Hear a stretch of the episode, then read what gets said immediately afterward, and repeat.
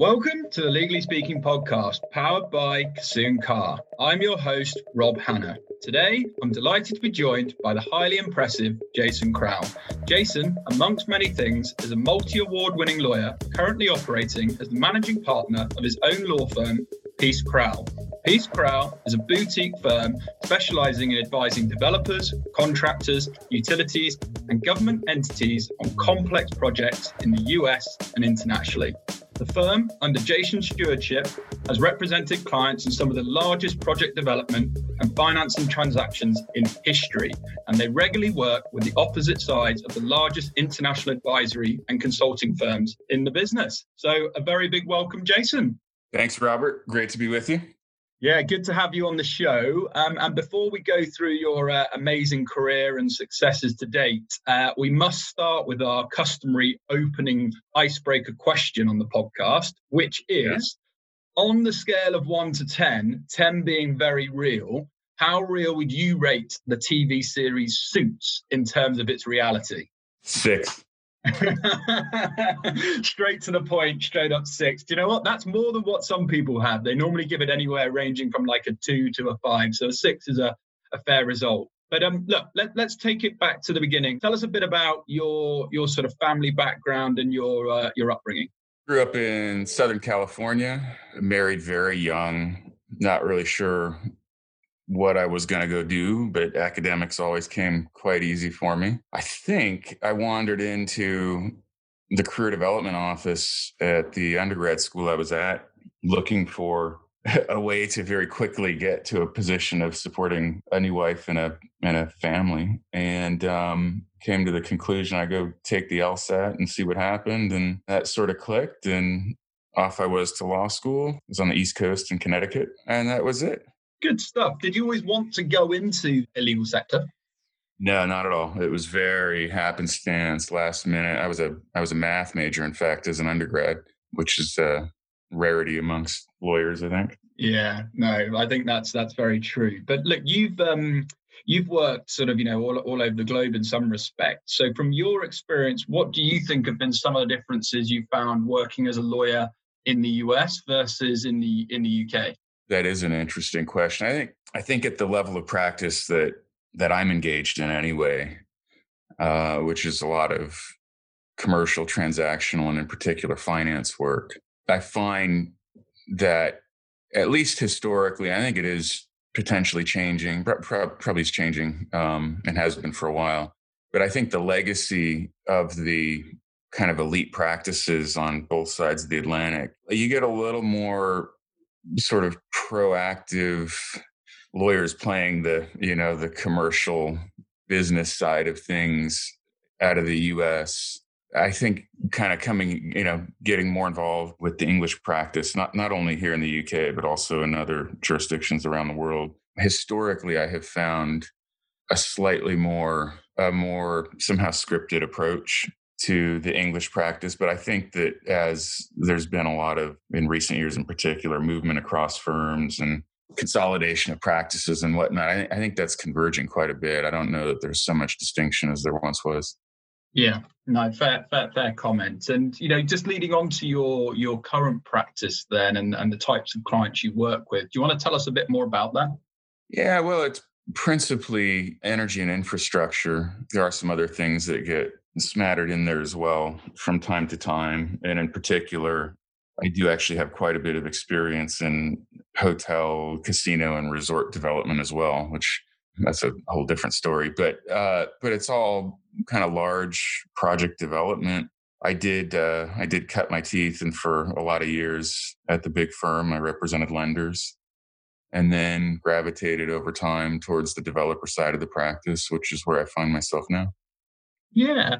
And you know, you've got a, a, highly, highly impressive CV. You know, from like you say, from an academic, and you've also worked for likes of Latham Watkins, and then you, you set up your own firm, Peace Crowell. You know, why did you decide to set up Peace Crowell, and, and tell us more about the firm? As many things along the journey, is a bit of an experiment, which, uh, for whatever reason, uh, maybe I've been been more prone to to do those sorts of things. But this this one was was particularly complicated as a psychological and emotional moment for me because I came out of um, Yale Law School and then uh, immediately joined Latham in the San Diego office. And there was a, a person in particular there that I went to work with. And even that was a very last minute decision. I was um, I was sort of all all signed up and ready to go and start at a competitor firm in New York City where I had spent both of my prior summers uh, getting exposed to different practices.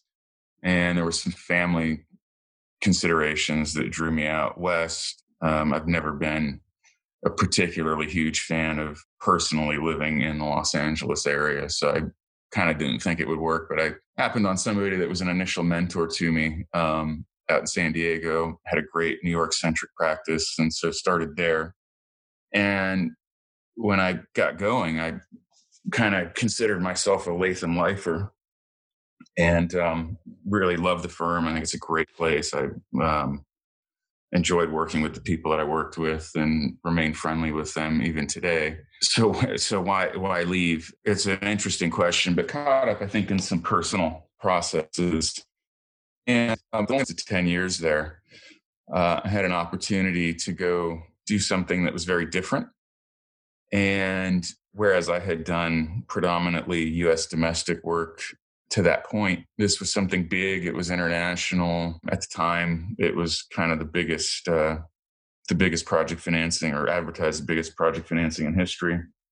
And um, when the opportunity presented itself, it was evident that that was not going to work in the configuration with me in San Diego at Latham. And I had been toying with the idea of maybe setting up a practice, never thinking I would execute those plans, but it was always, well, it wasn't always, for a couple of years, it had been kind of a thought that had run through my mind. And when this came up, I don't know, things just aligned and um, it was, uh, it was a decision I took and here I am today.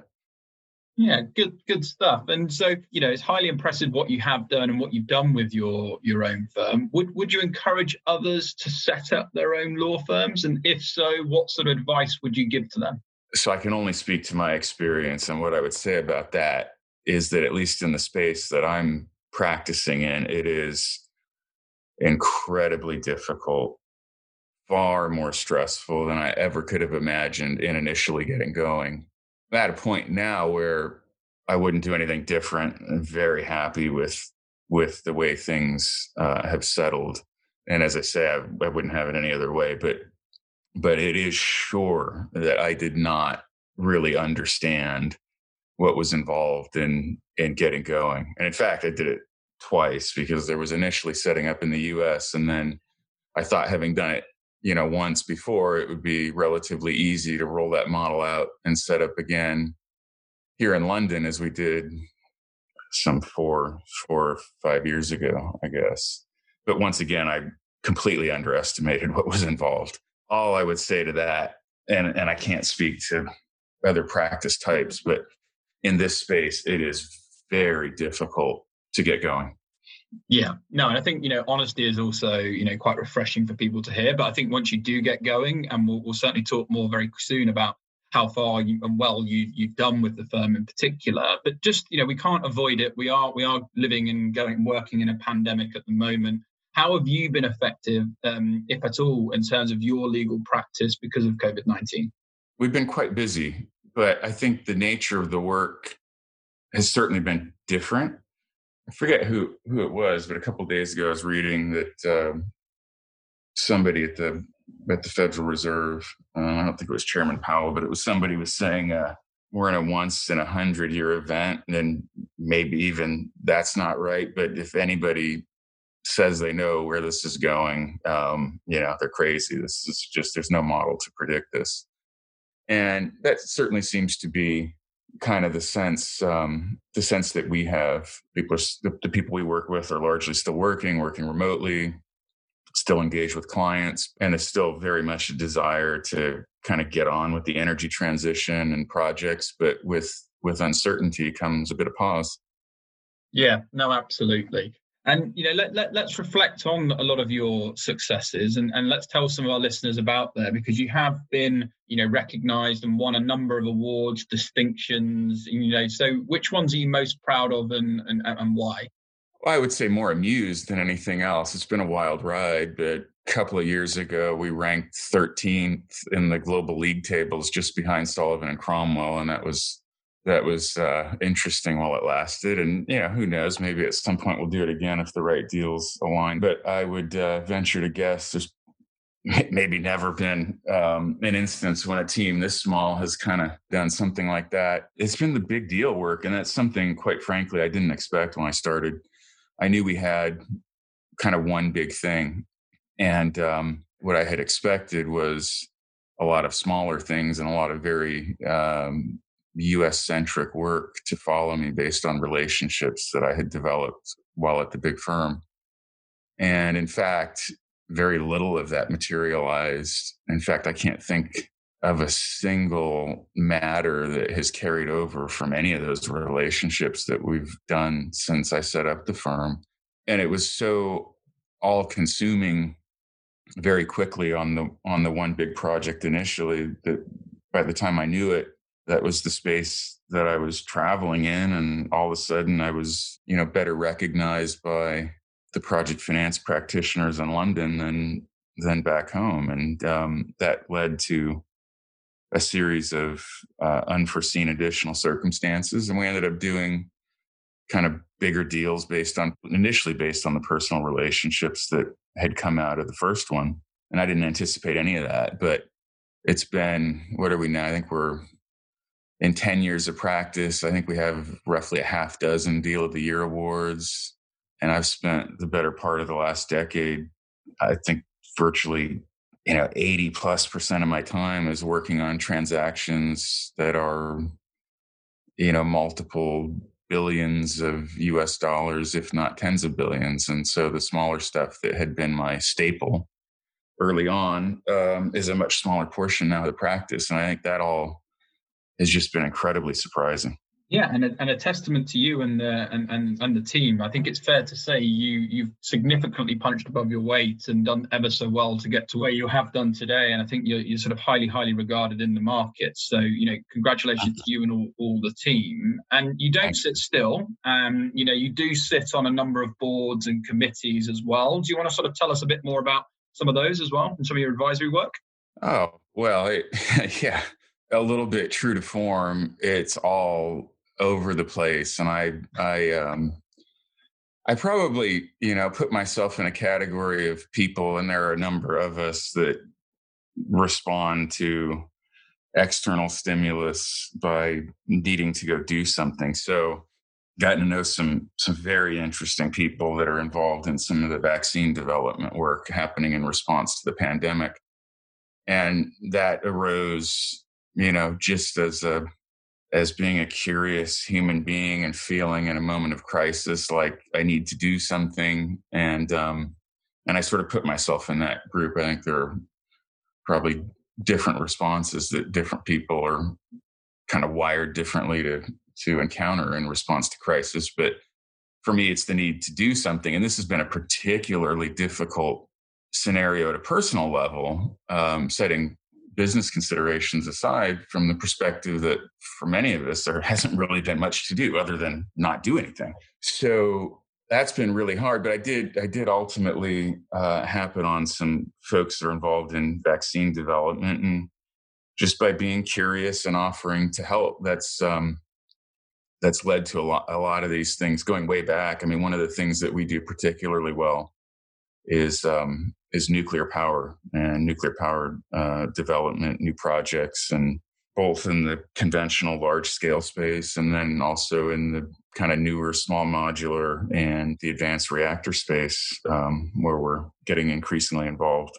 And when I think back to that, and you mentioned you mentioned other activities. I mean, that came about through through an initiative to try to get involved in nonprofits and actually to set up a nonprofit which ironically never got off the ground because it got too mired in the U.S. There's a, there's a slight complication in in nonprofit law where activities that that go too far in the direction of lobbying are excluded from consideration as uh, charitable or nonprofit entities, and so we were skirting up on on that issue because we were we were involved in some significant government conversations, but that became quite kind of an interesting thing, and that all arose during the uh, the credit crisis.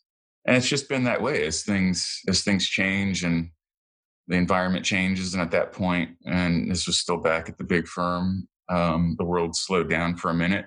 And for me, the way to the way to push through all that is to stay curious and inquire and connect with people and make new relationships. And I've always been amazed at how receptive business and even government leaders are to that curiosity and that intellectual capacity to bring new thought or um, creativity to problem sets. And um, I think being passionate and interested has opened a lot of doors. Yeah, no, absolutely, and and it's clear that you love to give back. Um, I think you've touched on some of it there, but just to sort of flesh that out a little bit, because um, as you were talking about um, sort of non-profits, I know a while back, like you're referring to, you were uh, you're thinking of maybe relaunching, you know, a non-profit platform. You know, I think you said there's potential plans. You know, it's a platform designed to discuss all the sort of factual aspects of nuclear the good, the bad, the ugly, and you know the role in that for energy transformation. So, do you want to talk a bit more about that? Yeah, absolutely. So, it's an area that I am I am passionate about, and I'll be a little bit careful on how I say this, um, but you know, having cut my teeth in a in a very lender and investor oriented role at a big firm in the U.S. at a time when the renewable uh, wave and wind was uh, was kind of emerging from a obscure novelty into all the rage, and I was just processing, you know, deal after deal, as many of us do as associates, until at one point it kind of all clicked, and I I stepped back for a moment, and I well, I guess I'll just say it. So I thought to myself, you know, this this kind of doesn't make a lot of sense to me because the the way that I found the government to be subsidizing those projects seems so inefficient and so disingenuous, to be perfectly frank.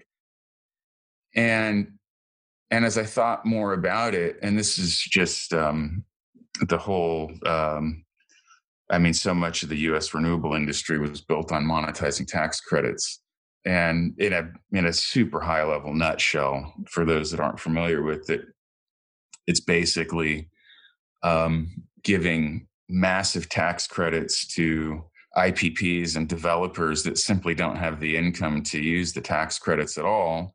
And so instead of using them, they sell them on Wall Street. And so they're sort of fungible units that through, I mean, look, this is where, you know, it gets interesting. You have to structure your way around it in, in pretty complex ways. But fundamentally, what, what you're doing is just selling those on at a discount. And as I thought to myself, you know, it doesn't doesn't really seem to be a particularly um, intelligent way to do this. What's this all about? And then I sort of thought about the politics of it for a moment, and I I said to myself, well, yeah, I guess um, I guess it is probably politically much more expedient to talk about a tax break for green development as opposed to giving out grants to an energy, a type of energy technology that is otherwise non-competitive. I kind of get that, but at the same time, adopt from the treasury perspective, a dollar of foregone revenue is really no different than a dollar of expenditure. So, you know, aren't we being somehow dishonest and disingenuous just for political expedience? And that didn't seem quite right. And so that prompted again this intellectual curiosity. And um, started looking into it and picked up on this these really academics that were talking about the fact that even with all the renewable development, you know, we're just not going to get there. And I happen to be very pro energy, and I also am a believer in the reality of climate change and carbon pollution and the need to do something about it. Now, back then, I think if anybody had told you you'd have a completely renewable grid, I think anybody would have probably said that was fanciful and crazy. Uh, today, obviously, that in certain places that seems very achievable. But even still, even if you were to solve all of the electricity generation needs with renewables and storage, you still have massive heat requirement, process heat for industrial application that today is a bigger contributor to carbon emissions than the electricity generation. So wind turbines don't produce heat. So at least not not at the levels that are needed for industrial applications. So it re- it remains a kind of a critical problem. And I and I got into nuclear because I believed what the scientists at that point were telling me. Long conversation, but I did get plugged in with a lot of scientists in the U.S. predominantly, some academics, some at the Department of Energy laboratories, and once again, just wonderful people, very welcoming of a much younger version of myself back then, but enthusiastic, kind of intelligent, committed, intrigue and into the whole thing. And um, and so that that prompted this journey. And I you know I will say that having now worked in this space for for over a decade now. Um, and having been heavily involved in some of the leading projects around the world, uh, it was a bit disheartening for me, being a big believer in the science, to be confronted with the political and economic realities that the large scale reactors are just near impossible to get done. And of course, we see what's happened here in the UK with um, the faltering of some of the projects that that had been um, had been slated to move ahead previously and it just requires so much government support. But I am once again very enthusiastic about the evolutionary technology and the direction that science is taking this industry and the Gen 4 advanced reactors, advanced fuels, the kind of stuff that Bill Gates is working on through TerraPower. And similarly, here in the UK, Moltex has a similar molten molten salt technology. And that seems to be the way of the future. If it can ever ever get commercially deployed this stuff is safer it's cheaper it's competitive with gas if you believe some of the numbers. I was was talking to some of the developers that are involved in this. You can have you can have effectively the same power plant run at 30 megawatts and scale up to 300 just by changing the pump speed on the pumps and so load following and all the other issues that you think about in running a grid becomes very achievable. They're smaller, they just fit better and uh, and cheaper. So and and modular. So a lot of this stuff is factory built. And if we can get the licensing right and if we can move that within the industry out of the space of being a very futuristic kind of science experiment and into actual commercial deployment. It's amazing how much good this can do. I think for um, for the planet, for for the environment, for all the challenges that we face. Yeah, no, absolutely, and really well put. So you know, I think we we wish you all the best of, of, of luck with kind of making that and kind of connecting all the dots. It's it's not very very straightforward as, as it was seen, but I think it's a wonderful initiative. So from from all of us, we kind of look forward to watching your journey um, with that. And I guess just as we look to to sort of conclude, Jason, what what sort of tips would you offer to your younger self? Or we have a lot of more junior listeners that listen in as well. Is there anything you would sort of offer from your legal experience and background that you would you would share with others? Well, not from my legal experience or background, but at a, at a at a personal level and at a business level. Um, yeah, I absolutely would, and I think I think it's a couple things. I think it's um, I think it's just this thematic point of being intellectually curious and keep moving. And the world is so dynamic. I mean, if you think about you think about the situation we're in today, and I know a lot of people. Um, I'll digress a moment, as I as I so frequently do. But you think about, you know, so people say, well, after the Spanish flu came the Roaring Twenties, and after the Great Depression came the Industrial Revolution, and all that's very true. But we're in such a unique, which which by the way is is an important point in and of itself, in the sense that nothing's ever really as dire as it seems and it's important to remain positive and just keep pushing ahead. You never know what's around the corner.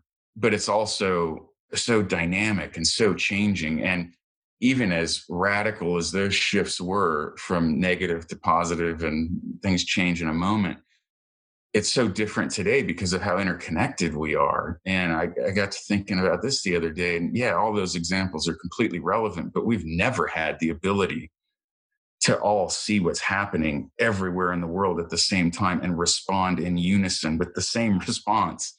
And I don't think any of us really know what, you know, what the results of this whole experiment in global lockdown is going to look like in the long term. But I do think that there's a lot of room for optimism. You're starting to see global leaders talk about New Deal era economics. And I think even Joe Biden was on the cover of Newsweek, the new issue out with express references to FDR, and you hear about the administration here, number 10, potentially announcing something big in July on infrastructure spending. And I mean, we, you know, you never know. We may be on the cusp of the greatest expansion, uh, economic expansion in, in history. So being prepared for it, being, being adaptable, being responsive to the environment, trying to count the cost better. That's probably something I did not do well. And it certainly, uh, if I take myself back to the moments of challenge and getting this thing off the ground, there were some really tough times. And I, I wished I had maybe been more thoughtful about the downside risk. But then even, even understanding that to also embrace the capacity of, of just human ingenuity and and whatever's inside of you know inside of yourself. I think i think we are absolutely emerging into a new era where as younger generations take positions of leadership there's so much more open-mindedness than i've ever seen before. And anybody that i know i mean i sometimes have this conversation with my mentors who are now almost all retired and it's an amazing thing to see in a way, the world's become far more institutionalized and it's very, very difficult to break into that environment if you're in a setting that is highly institutionalized. But at the same time, I think there's so much more creativity and open mindedness than we've ever seen before. So that spirit of entrepreneurialism and kind of going out and trying something different, uh, the, the downside needs to be well understood. And it's not something that I did well. Um, but at the same time, even had I understood it, it's not really as bad as it seems. And there's always a brighter corner, and um, things tend to work out. So go for it. And I love that. There's some real nuggets of wisdom in there, Jason. And I'm, I'm gleaming from that. And this is myself as a sort of fellow entrepreneur. You know, one thing's for certain giving up means it's the end. I think staying intellectually curious, having that positivity, you know, having the right people and mentors around you keep going because you know things will get better but life isn't a straight line. There's always going to be challenges along the way. And i think if you can kind of find a system to embrace those challenges and always find those solutions i think you'll go very far. So that's really really great that you've kind of shed light on that. And i think as we wrap up you know just generally you know it can't all be work it can't all be pro bono it can't all be everything that you're doing. You know what do you tend to try and do when you do get a down moment? What do you like to do sort of just to, to sort of switch off and relax so my son and I do a lot of fishing. We've got a uh, very large fishing boat uh, docked in San Diego that hasn't been used in far too long. So maybe at some point we'll get a chance to do that. And I collect and work on old American cars. Nice, nice. Well, I recently just got back, well, very long time ago now, I should say, not so recently, but Cuba, and I was there, and I was just fascinated with all the all the cars over there. So, what are you uh, what are you currently working on? I just finished up. In fact, it's now the third time it's been done, but um, 1965 Chevy Chevelle, the old post car, not the Malibu, but um, I didn't make too many of those. But that was the first car that I ever did uh, with my father. And so it has a special place in my heart. And um, it was getting, even after having been done a couple of times over, it was getting getting on in years. So we just finished that up once again. Well, listen, I think we should make a unique uh, for all the uh, advertising our production team. I think for your episode for the branding, we're going to have to have a picture of you in the uh, in, in the car, right? That's just what it's going to have to be. Yeah. Um, so yeah, we're going to make sure we can make that happen. But Jason, on behalf of all of us on the Legally Speaking podcast, thanks so much for your time. Thank you for um, for coming on. I think that's been really inspirational, really insightful. Um, you know, you're in a really interesting area of law. I think we wish your law firm, Peace Crowell, lots of continued success and all of your non-profit ventures. And hopefully we'll see you feature again in the not too distant future. Very good. Thank you. Cheers, Jason.